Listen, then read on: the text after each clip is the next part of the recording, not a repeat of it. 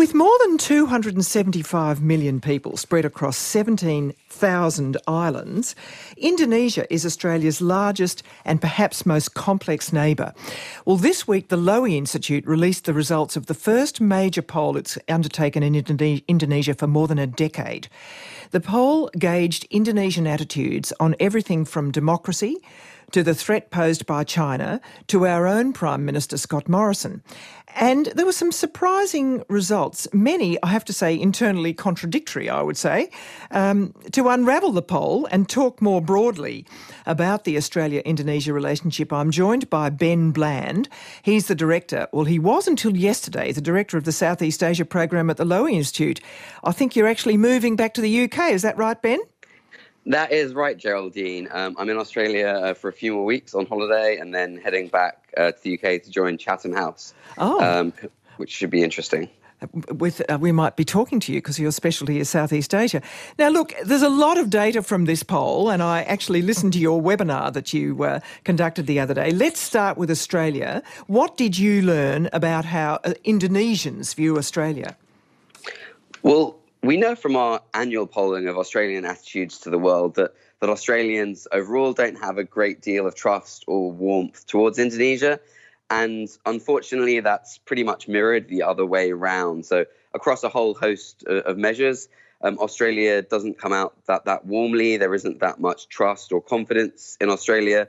And Indonesians actually think that after uh, China and then the US, Australia is the third most likely country to threaten their security in the next decade. So there's some oh there's some concerning findings there. But on a number of other measures, I must say, uh, there's some signs of a bit more trust in the relationship. Uh, a bit less fear about Australia promoting separatism in Indonesia. So I think it's it's not it's not disastrous. I think it's not hugely encouraging, um, but there are some positive signs. And as you said, when you have a poll that ranges across so many issues, you find that people feel differently about different countries based on different questions. And we are, after all, all contradictory uh, beings, not just uh, our Indonesian survey respondents. Uh, and uh, in fact, their view of um, our Prime Minister was only just above their view of Xi Jinping and the North Korean dictator Kim Jong un.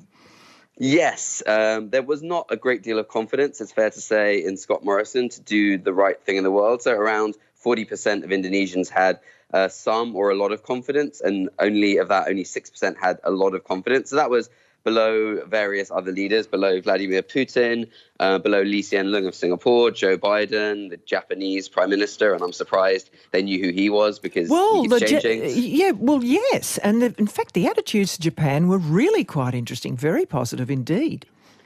Yeah, across across many different measures, um, including soft power measures. So when we ask people uh, where they would like to go and work overseas or study overseas if they had a chance, Japan came out really well. Japan is broadly quite trusted, and I think that's something that other surveys around the world show, including in Australia, that Japan is generally really well liked and admired as, as a country, and that certainly rings true in Indonesia. Yeah, that's that argument uh, that uh, they've got the best diplomats by far uh, of uh, of our region. Um, what about um, attitudes to democracy? There's, there seem to be some contradictions here. They, they certainly respect certain authoritarian leaders overseas, uh, and yet also are very pro their, their president. I mean, how did you try to interpret all this? Well, Indonesia is the world's third largest democracy.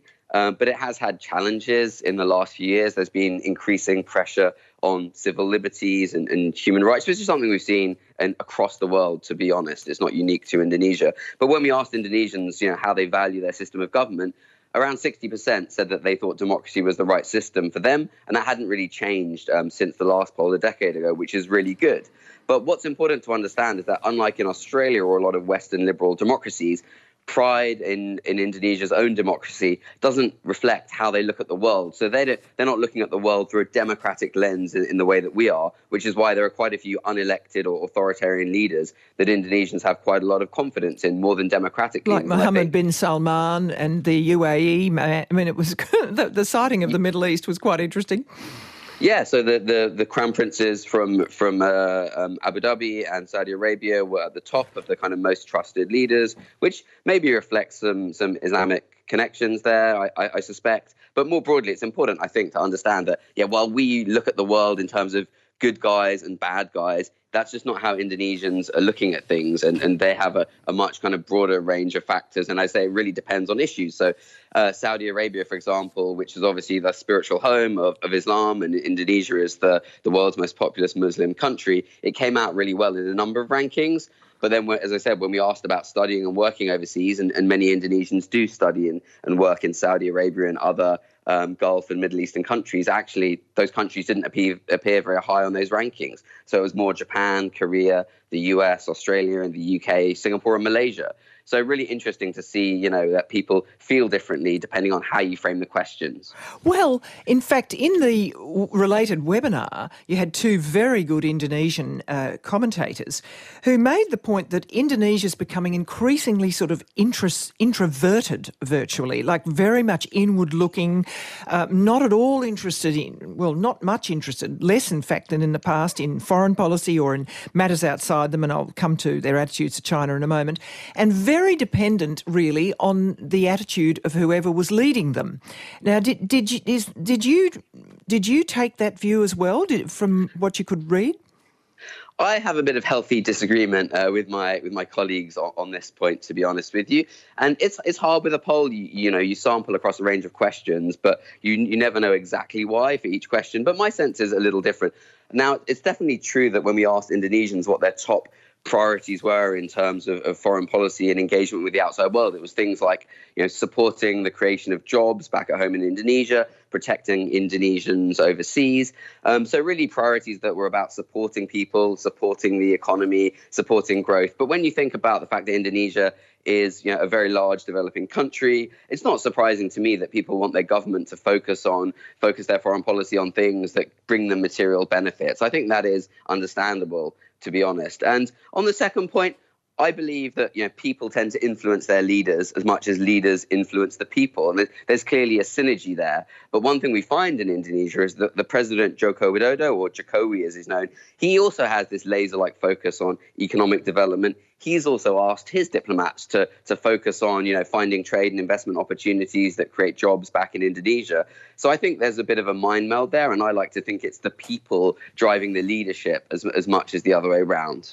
Well, what did they think about the turbulence in in our region? What what was their attitude to China and the US, the two big superpowers?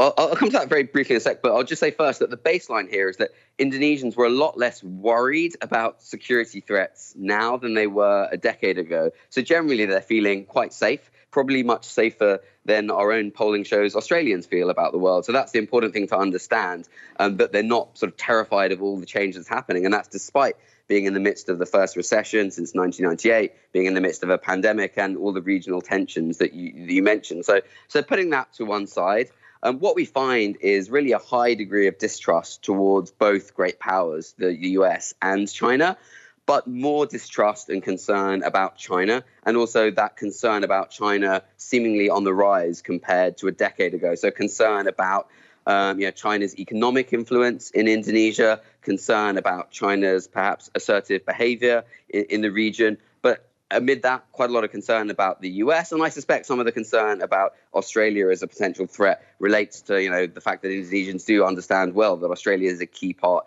of the US alliance system, and I think this all relates to Indonesia's long history of non-alignment and not wanting mm. to get dragged into great. Oh well, this is conflict. very strong. I mean, that, that, that was a very strong finding. Eighty-four percent of people wanted Indonesia to stay neutral and in any US-China conflict, and and you know, though your your uh, guests really emphasised this. Yeah, that's that's really really important, and that's where I think there is kind of alignment between the people and the government. Indonesia's government is deeply committed to this idea of non-alignment, as they call it, or neutrality, and this is shared by the people. And I think it relates to what we were talking about earlier: those that focus on those internal issues that people have so many challenges at home. Uh, Indonesia has a, a lot of challenges from economic growth, job creation, climate change, obviously the pandemic people are worried about food prices now, cooking oil prices. They just don't want to get entangled in external problems that are going to exacerbate all those domestic tensions. Um, so, and I think it's really important to understand that because in the last few years, there's been so many high-profile visitors to Jakarta, despite the pandemic, from from China. We've seen Wang Yi, Antony Blinken, obviously Marise Payne has been there, and there's a big effort to woo Indonesia from all kinds of different powers. And Indonesia's happy to engage, but mm. I really think it doesn't want to be pulled into any sort of alliance, even any kind of alignment. Uh, well, uh, they want a quiet life, don't they? yes, as, as well you might, right? Um, I mean, we I all do, we... but I, I did get the impression that they, there was very much that sense we've got an enormous amount of work to do inside Indonesia, which they have, and you know, can, can the world just please go on around us, and we'll just get on with that. Yeah, um, I think I think there is there is definitely a, a, sense of that, and I say I think it is it is quite understandable. I mean, I think some of my Indonesian colleagues would would maybe you know think it's a, a little naive, and that these problems are going to land up on your shores whether you like it or not. Uh, and obviously, the government does does understand that, but you know we're simply asking people how they feel about the world, mm. and I hmm. think it's really important to understand that because at the end of the day, uh, politicians might want to do that which they choose, uh, but you know their prospects of getting elected and re-elected are going to depend on whether or not they can kind of fit into that window of things that the public think is important. Which is why we think it's so valuable to you know spend a lot of time asking people what they think about so many important issues. Look, um, lastly, Ben, I'll, I'll read a quote from your survey, which I think pulls it together. At a time of increasingly contested and overlapping geopolitical identities, and I presume this is all before Ukraine, by the way, Indonesians yes. have a clear vision of their place in the world that is centred on Asia, Islam, and democracy. Now, we haven't mentioned Islam yet. I mean, does that sum up really 21st century Indonesia? And I just sort of wonder about this very interesting role that Islam plays in Indonesian, or has played in Indonesian politics. Yeah, I think I think that's broadly broadly it, and it doesn't mean that you know those are the only framings that Indonesians have, but I think those are kind of the important kind of interacting layers, if you like. And we have to remember, ninety percent of Indonesia's population is Muslim, so there is a significant minority that's not. But it's not surprising when you have a 90% Muslim country um, that you know that's going to be a factor. Indonesia is not, of course, a, a Muslim state; it's a multi-religious state officially. But clearly, um, Indonesians, you know, feel respect for certain Islamic leaders. Mm. Um, Indonesians do want a bit more Islam in their foreign policy, but it really depends on the issue. So uh, people were really wanted to see their government supporting um, independent statehood for Palestine. But when we asked about other issues to do with protecting Muslims in other places, like, like Uyghurs, the, they weren't interested in the Uyghurs at all.